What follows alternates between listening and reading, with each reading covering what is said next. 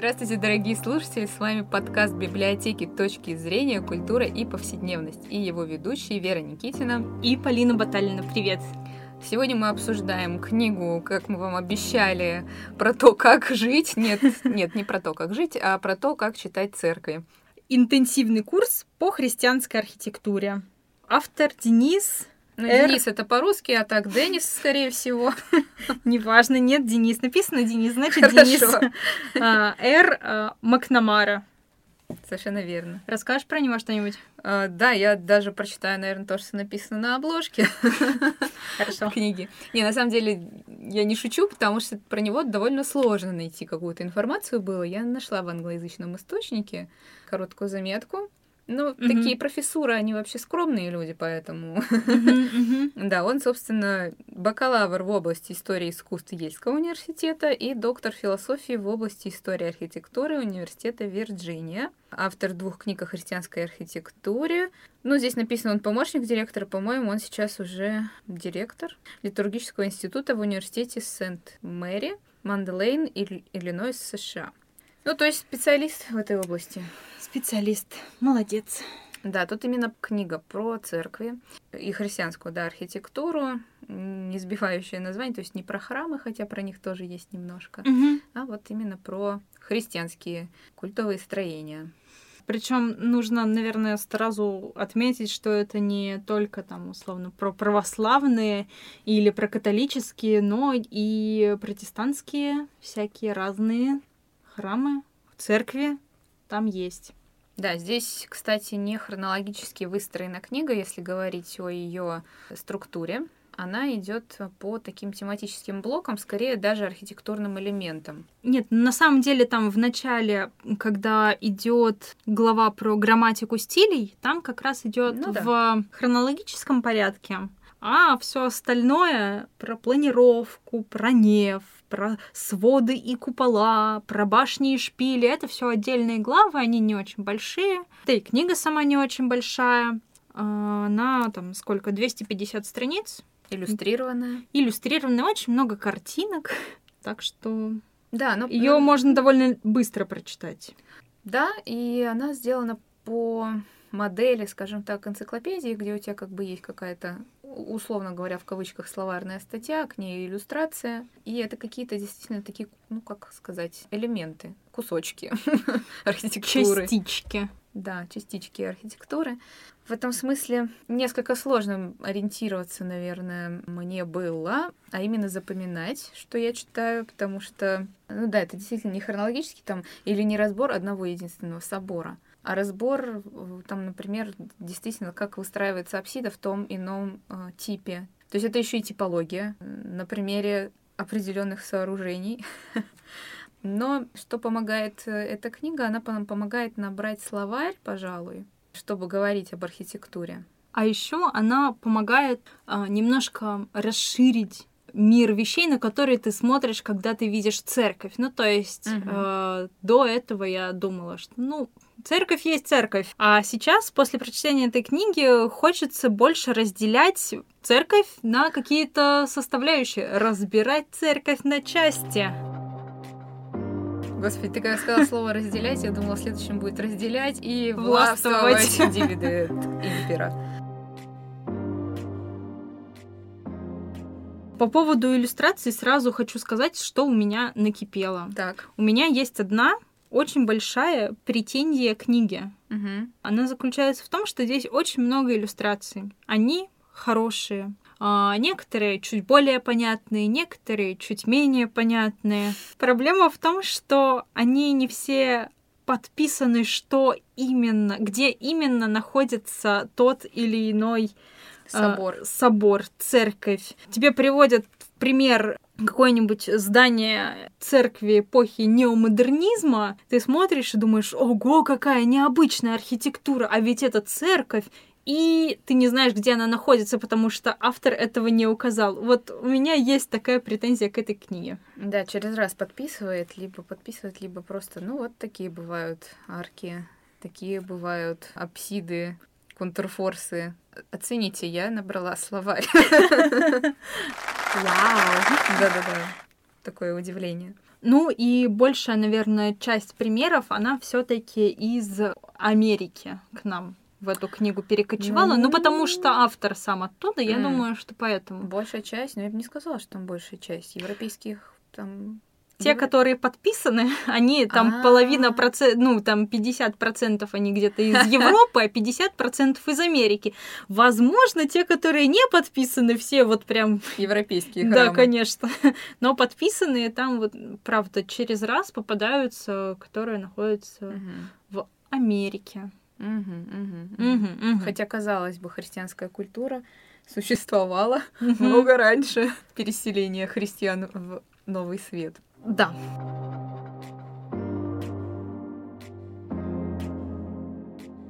Я не буду с этим спорить. И скажу сразу, что, что меня не то чтобы поразило, э, но порадовало, что повествование свое он ведет от, от синагоги. Ты открываешь думала, от, э, книгу от про церкви, да, а здесь тебе рассказывают про Соломонов столб, синагогу и э, и скинию. Вот. Ну, я думаю, что там есть, наверное, какая-то логика в том смысле, что первохристиане Уф, хотя нет, причем здесь это у них вообще не было храма, пожалуй. Нет, ну давай, первые храмы, если можно так назвать, там э, специальные культовые дома, они это как раз скинии, которые еще в Библии были описаны. Uh, ну, вообще-то и древнегреческие храмы тоже не то, чтобы вчера появились. Э, а очень давно. Но про греческую архитектуру тоже идет речь, потому что она прообраз во многом ну, романского стиля, последующей, да. последующей христианской архитектуры, да. которая заимствовала вот эти стили из Греции, из Рима, точнее. Из Рима, из Рим Рима, из Греции, да. вот Византия из Рима, цепочка такая, преемственность, да, архитектурная, а, вкладывала уже свои какие-то смыслы туда угу. религиозные, да, там если ионический ордер а, считался на капителе признаком там женственности, женского начала, да, то потом он, переходя в церковную архитектуру, стал Богородичем знаком. А. Да, христиане рассматривали колонну как символ праведных матерей, например, ну, Дева Мария. Женская символика осталась, угу. но поменялось символическое наполнение, скажем так. Я когда вообще про колонны читала, я почувствовала, что у меня хорошая память, э, далеко идущая, потому что это то, что в художественных школах первый год рассказывают детям. Э, это дорические колонны, Нужно они очень простые. Да. Дорические, анические, карибские. Угу. Все это запомните, пожалуйста, листья канфа. Сейчас как на Абракадабре поговорили, впрочем. Но мне кажется, многим это известно, потому что даже в школе, наверное, Нет, на, нас в школе тому учили. Ну, вот. Я помню, что мы ездили по Санкт-Петербургу на автобусе, mm-hmm. и нам показывали разные колонны и рассказывали. Пытались у нас выпытать, к какому стилю они относятся, потому что мы же уже должны это знать. И мы всем автобусом сидели такие... «Э, а дорический а вы все не выпытывались и не выпытывались. Да, да? держались до последнего. Мы вообще как с Полиной книгу выбрали, мы не рассказали вам. Мы проходили мимо книжной полки. Удивительно, но на этот раз это была не полка у меня или у Веры Константиновны дома, а полка у нас в библиотеке. В кои-то веке мы выбираем книги, которые мы нашли у нас в библиотеке. Вышли с удаленки люди, называется. Наконец-то. Дорвались. Дорвались до книг. А, да, и она у нас представлена в трех экземплярах, поэтому, если вы хотите тоже с ней знакомиться, можете также пройти мимо книжных полок в библиотеке на Стрельницкой 11. А, такой оф-топ. Да, да. Который да. должен был быть в конце выпуска, естественно, а я решила его в середину вставить. А почему бы и нет? Почему? Кто вот тебе запретит? Никто тебе не запретит. Все, да. Нормально. Полная свобода действий. Вседозволенность. Вот скажи, не ощущаешь ли ты проблему того, что ты не можешь пересказать, что в книге? А я не считаю нужным пересказывать все, что есть так. в книге, потому что как ты уже сказала, это просто условно сборник статей, да. э, что есть в церкви, какое оно бывает, чем отличается, что-то про разные стили. И не нужно это все пересказывать, мне кажется, потому что uh-huh. если будет интересно, то можно прийти и взять эту книжку, прочитать. А так мы просто знакомим вас с тем, что такое есть. Мне вот, например, приятно было прочитать эту книгу, узнать что-то новое, да, открыть себе глаза на э, мир церквей. Да, потому что Еще есть такая, знаешь, привычка, ну, у меня, по крайней мере, насмотренность православными храмами. И кажется, что это вот такое универсальное строение, когда там я прихожу в Европу, прихожу пешком, приезжаю. Сейчас, может быть, только и через границу перебежать, да, можно в наших условиях. Я пытаюсь а, как-то усмотреть там те же элементы, что и в православном храме. Но это несколько ложный путь, потому что там, ну, вообще-то своя архитектура. И мой мозг, например, отрицает существование а, престола в таком, ну, не знаю, как готическом, может, храме mm-hmm. или романском, не знаю, э, где там восседал правитель. Потому что я привыкла, что в христианстве православном, православной церкви есть алтарь, за который нельзя заходить, и mm-hmm. если mm-hmm. апсида, да, вот выступающая, вот эта круглая форма существует, то это, скорее всего, алтарная, и я вообще ее не увижу. А вот престол для меня что-то непонятное в храме, вообще с какой стороны он располагается. Я все время все называю алтарем никто тебя не осудит. Нет, понятно, да. Но в смысле, важно бы знать, что это вообще-то не алтарь, например, а другое строение. Ну, это интересно знать. Mm-hmm. Это интересно, такая полезная информация на каждый день. Да, или купели, что они бывают разных типов. У меня, например, понравилось, что бывает, что есть где-то купель, которая в форме вообще бассейна. Да, имитирующая крещение в озере. Да. То есть, по сути, это купель, но, но по типу озера, чтобы люди ощущали естественность момента. Да, так. и масштаб, масштаб. И масштаб, да. Ну, то есть не стесняются работать на зрителей. Ну, выходит, что так, да. Ну, а почему нет? Привлекает, привлекает. Хорошо. Все средства хороши. Да, и мне всегда еще впечатляла символика вот этого традиционного строения храма, наверное, европейского, там, католического, который повторяет форму креста, Э, потому что ну, с земли нам не видно, грубо говоря. Да, это всегда очень интересно.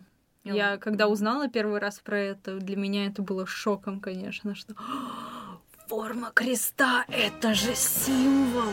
Да, да, Вау! да, да. Да, это впечатляет, а, потому что, ну, ты сразу думаешь про вот архитекторов, ну, средневековых, например, и думаешь о том, что, ну, у них не было вообще-то там полетов на Луну, извините, ну, в кавычках говоря, да, самолетов и прочего. Но вот рассчитать то, как это будет видно с неба, да, видно Богу, получается, mm-hmm. с точки зрения христианина, а, это, конечно, большое умение, и это впечатляет очень сильно. Впрочем, как я не знала, не знала, может, знала, может, забыла, я не знаю, плохо училась, что пятиглавые соборы тоже не, неспроста пятиглавые таких размеров, да, что посередине это символ а, Христа, а четыре, четыре угловые... Четыре, Евангелиста. Да, четыре угловых купола — это евангелисты, собственно. Сразу вспоминается наш выпуск про страдающее средневековье. Да, я тоже. Э, здесь во второй половине книги очень много посвящено не, ско... не столько стилям и не столько каким-то отдельным частям церкви, сколько символизму. И вот сразу же вспомнились все эти символы, про которые мы разговаривали летом в конце mm-hmm. июня. Mm-hmm.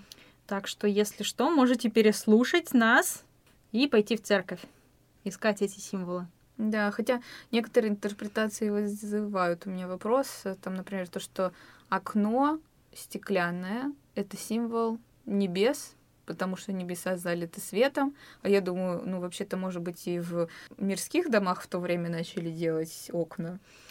Нет, это исключительно символ небес. Ну да, то есть там уже как-то... Ну, короче, можно призадуматься. Ну, согласна, с любой книжкой можно поспорить. Не, конечно. Так да. что призываем спорить. Да. Можете даже поспорить с нами. Пишите нам. У меня такой вопрос еще к тебе. Ты как вообще к архитектуре, как к искусству относишься? О, я считаю, что архитектура это искусство, вот вообще, вот насколько она может быть искусством, вот настолько она искусство. Я помню, что когда мне было 16 лет, я побывала в Праге. Угу. И у них там э, есть один из главных э, соборов готический, собор Святого Вита, по-моему, но я не уверена. Да, действительно, ротонда Святого Вита. И это храм в готическом стиле. И я тогда увидела, вот когда мне было 16 лет, я пришла в такой восторг. просто невероятно. Оно ведь все резное, оно все такое красивое, оно все стремится ввысь. Я как взглянула на это, как ахнула. Да, до сих пор не отпускает. Впечатляет. Так вот, я считаю, что архитектура это, конечно, искусство. Ну, не только, не только готическая архитектура искусство, современная архитектура это тоже искусство. Не всегда понятное, как mm-hmm. и многое современное искусство, но тем не менее. Да. Ну вот из плюсов этой книги, кстати, там довольно часто приводятся на какие-то храмы в разрезе, и вот это же такое искусство, оно очень э, математичное в том смысле, что нужно рассчитать опору, чтобы здание вообще-то стояло, да, это и вот эти необычные решения, как сделать это и не и по-своему и красиво и сложно, да, со сложными там сводами какими-то и сочетать это, да, вот с, эстетику с конструктивностью довольно сложно. Не, мне вообще на самом деле уму непостижимо, как они, как архитекторы угу. в 15 веке смогли построить такие невероятные строения как? Как? Ну, черт возьми. Как? Да. Я не понимаю. Мне этого не постичь. Угу. Это может только восхищать меня, и все.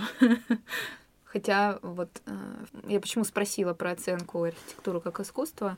Легче всего в свое время в Академию художеств было поступить именно на архитектурное направление. Это было более реальным, нежели поступление на э, отделение живописи или ну вот что-то такое, там, не знаю, театральной живописи или прочее не помню, какие там точно направления, почему-то на архитектуру было пробиться, как бы это было целью многих, э, и добивались цели люди. Может быть, и... престижно, не знаю, как-то художнику быть живописцем, я не знаю почему, но как-то все стремились на архитектуру, считая, что это проще. Я не знаю, насколько это проще. Мне кажется, что это настолько сложнее, что, да. Э, что то, что ты только что сказала, у меня как-то в голове не укладывается. Mm-hmm. Ну, возможно. Но... Мне кажется, что сейчас все поменялось. Вот так я думаю. Скорее всего.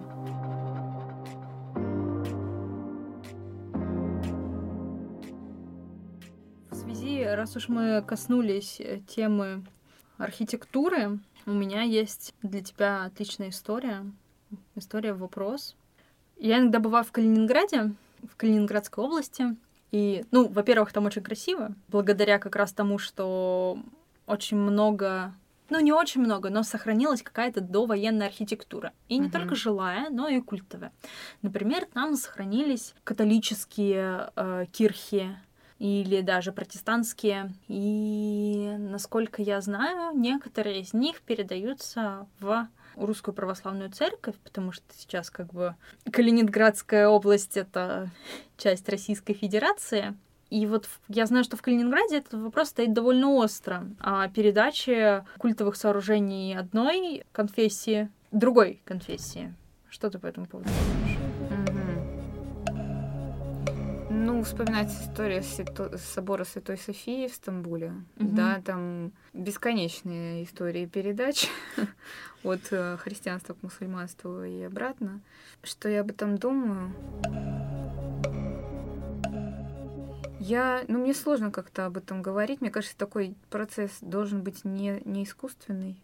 Просто как... непонятно, уместно это или неуместно это. Угу. С одной стороны, это действительно там и то, и то, это культовое сооружение, и вроде бы они не очень сильно противоречат друг другу, угу. но с другой стороны... Мне хочется ратовать за аутентичность, честно говоря. Вот я просто еще думаю, даже тоже в связи с прочитанной этой книгой, что там же в архитектуре заложены те символы, которые характерны вот для определенной конфессии. Да, да. И сделать это местом почитания другой, это как-то, ну, каково прихожанам? Не знаю, зачем. Хороший вопрос. О, и сразу вспоминается еще один случай. У нас есть на Васильевском острове собор Святого Михаила. Это вот на Среднем проспекте, если вы выходите из метро направо, а, он сразу будет виден с таким высоким шпилем. Это стиль неоготика, ну, то есть выглядит как такое готичное здание. Лютеранская церковь там раньше была. В конце XIX века она была построена. В 1870-х где-то ее начали, в 76-м ее закончили. Она просуществовала до 1923 года, а потом э, случилась советская власть. И там были какие-то фабрики, заводы, все внутреннее убранство церкви, все вот эти вот высок, высокие потолки, которые там есть, их разбили на этажи, Угу. Сделали там склад, сделали там производство какое-то. И в 90-м, по-моему, году э, это вернули все обратно прихожанам лютера... лютеранской церкви. И вот сейчас они там проводят, это, это действующая церковь, там проводятся службы, но там по-прежнему вот внутреннее убранство абсолютно не соответствует, не соотносится с внешним убранством. Угу. Это же он, там бассейн был, да? В советские годы, нет? Нет. Я путаю с другим лютеранским собором, видимо. Нет. Там было, я точно помню, что там было швейное производство. Понятно, понятно. Ну да, стандартная история для храмов, переживших советскую эпоху, скажем так. Ну да, это действительно странное такое сочетание. Ну хотя сложно вот историю как-то осуждать в том смысле, что какие-то естественные преобразования в том смысле, вот в передаче от одной конфессии другой мне непонятно, зачем действительно это делать. А в смысле там каких-то зданий, ну, где уже прижилось то, что там существовало долгое время, ну, грубо говоря, тот функционал вжился. Ну, не знаю, там превращение в концертные залы довольно частая история тоже mm-hmm. в, uh, у нас в городе, по крайней мере, или там в какие-то госучреждения. Uh, я не знаю, насколько нужно это все возвращать к культу, да. Mm-hmm. Это очень сложный большой вопрос, наверное. Хорошо. Оставим его открытым. Да.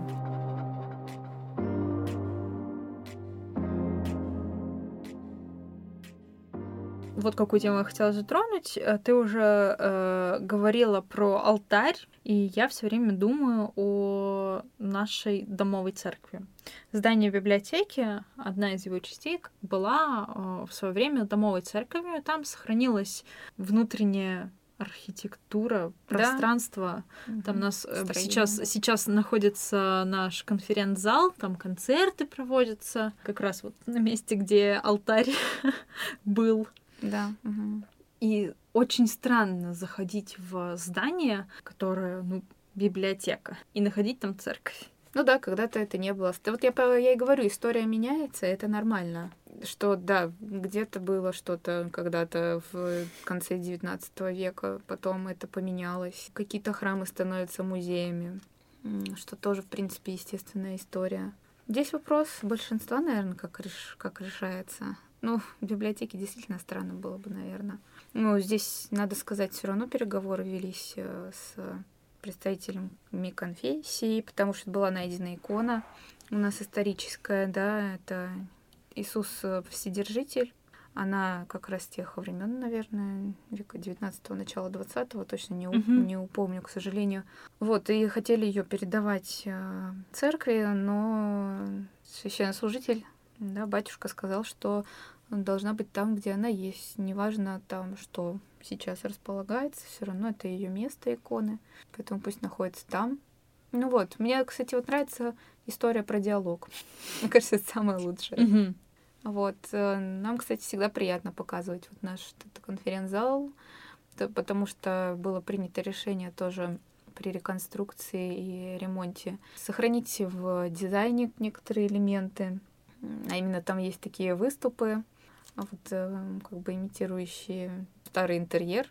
Есть, э, как сказать, витражные какие-то вставки, mm-hmm. которые действительно были раньше. Ну вот, мне кажется, уважительное отношение вот это важно в данном случае. Ну, это всегда важно. К истории. Согласна. Кстати, по поводу э, того, что необычно встретить церковь в библиотеке, э, я сделала себе закладочку в книге на главе современной башни. Угу. Здесь э, рассказывается про церковь небоскреб, методистский храм в Чикаго, созданный в 1930 году, показывает желание общины приспособить церковное здание к нуждам современности. Сама церковь расположена на первом этаже, выше начинаются офисы, и башня, вдохновленная средневековыми мотивами, венчает здание высотой 173 метра и делает его самой высокой церковью в мире. Самая высокая церковь в мире, больше пространства, которое занимают офисы. Как тебе? Да, интересно, однако же. Да, в книге можно не только про церковь небоскреб найти э, какие-то факты, но в принципе здесь есть интересное что-то, что можно почерпнуть. Да, в любом случае найдете. В любом случае что-то найдете. новое. А, есть и про православную архитектуру, и про, например, про Исаакиевский собор. Здесь рассказывается несколько раз. Он упоминается наш, который находится в Санкт-Петербурге. Мгм. А, о нем говорится. Да, у него уникальное строение в том смысле, что вот купол, да, его не на кирпиче, как это часто, да, делалось, а на таких, э, на, на как же, железном каркасе. Да, на железном металлическом карпа- На каркасе. металлическом каркасе, да, простите. И это вообще-то необычное решение, и оно, но оно при этом придает устойчивости. а, И не утяжеляет. и не утяжеляет храм. Ну вот еще из, из того, что упоминается в этой книге про Исаки, это а, его необычный фронтон. Мгм. Он один из самых больших в мире. Да. Ну вот, это из того, что я помню про Исаакиевский.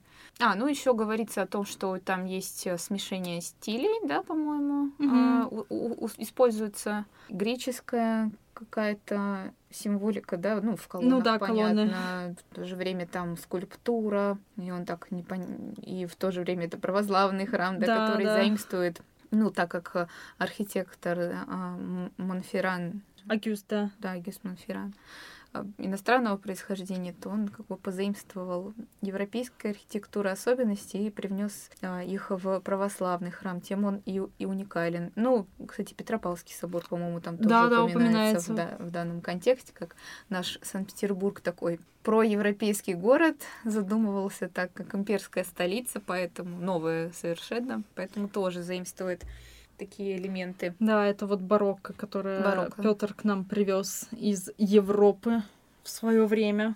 Да, устремленность вверх такая, непривычная нам форма.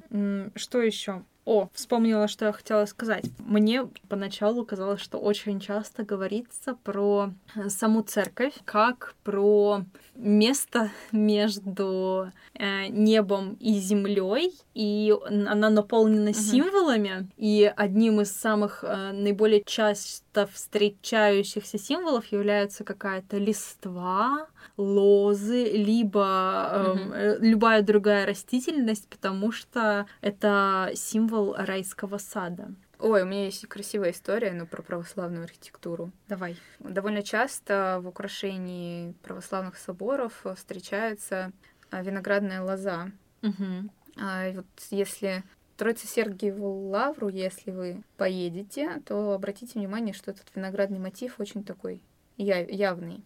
В свое время у фольклористов, мои любимые, здравствуйте, а, был вопрос, а, почему в святочном каледовании а, повторяется все время одна и та же присказка «Виноградие красно-зеленое мое». Гуляю по нову городу, виноградье красно-зеленое. Ну, то есть там люди приходят кому-то в дому, домой, говорят там, как у, там, как у нашей там у Прасковьи Александровны, да такой двор раскрасивый, и все время вот это вот чередуется. Мгм.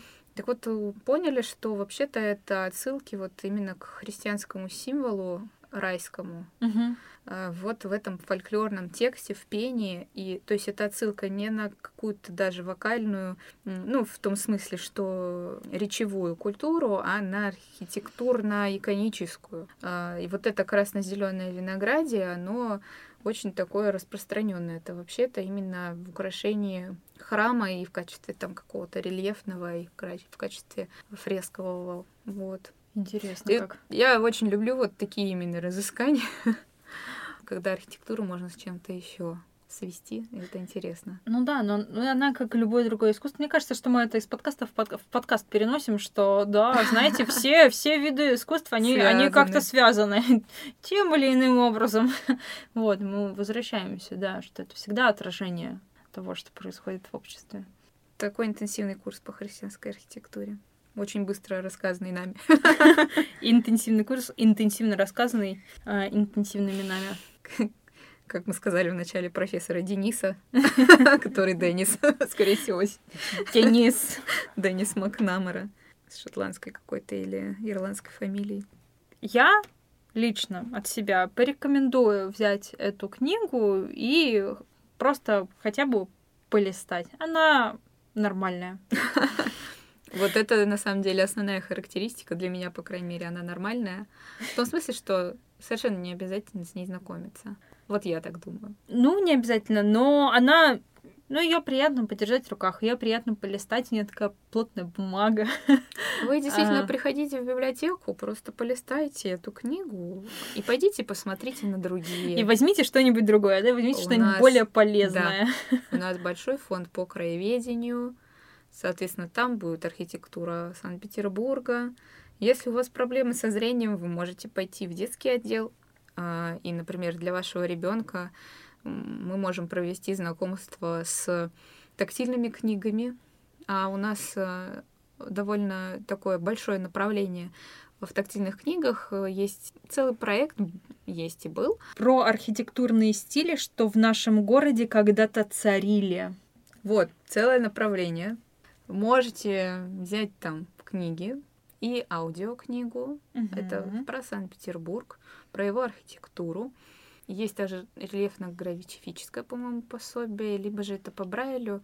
Но ну, в любом случае там по Брайлю будет текст. Mm-hmm. Вот. Э, и можно познакомиться с тактильными книгами по Исаакиевскому собору, там, по основным каким-то сооружениям. Такие приятные книжки для детей. Если для взрослых, то и здесь скорее информация такая для культурных учреждений в том числе. Mm-hmm. Ну и вообще, если кто-то посотрудничать хочет с библиотекой, то у нас есть выставка замечательная, называется она «Зримый Петербург». Была создана она вместе с э, ЦПКО имени Кирова, Елагин остров, Елагино-Островский дворец, э, вот в свое время. Там представлены 3D-модели основных архитектурных памятников, ну, в том числе, конечно же, и церковных там Петропавловский собор, Исаакиевский собор. А, ну и вообще, мы с архитектурой любим знакомить, у нас все время меняется также на первом этаже.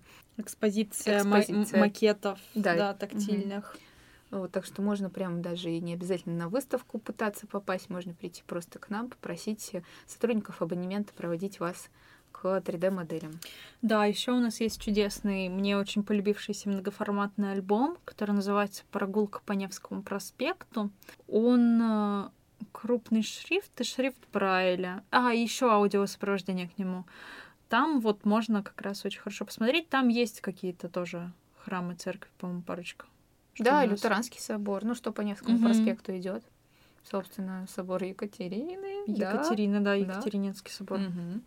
Это все там можно найти. Да.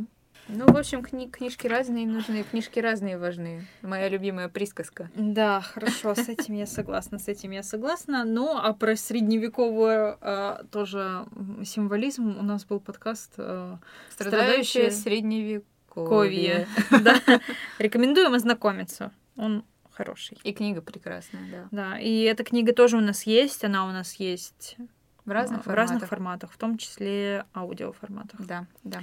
Так что читайте книги, слушайте книги, пишите нам, можете с нами поспорить. Не можете теряйтесь. с нами не спорить. uh, да.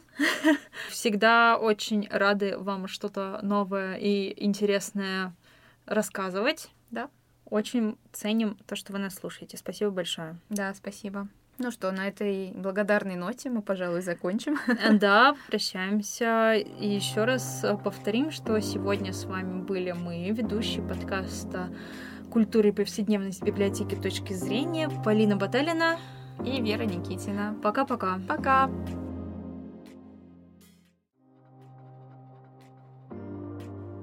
Здравствуйте, Вера Константиновна. Здравствуйте, Полина Александровна. Кто начнет? Давай ты начинай. Ладно. Прощание. Славянки.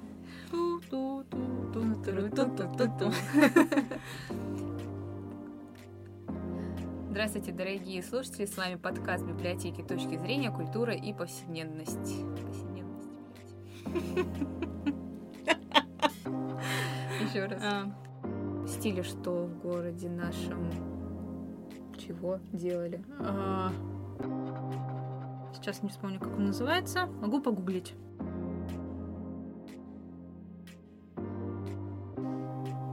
Лично это политическое. Я прям устала. Я понимаю, я тоже. Ну, у нас день такой. Да. Это день такой. Период такой. А,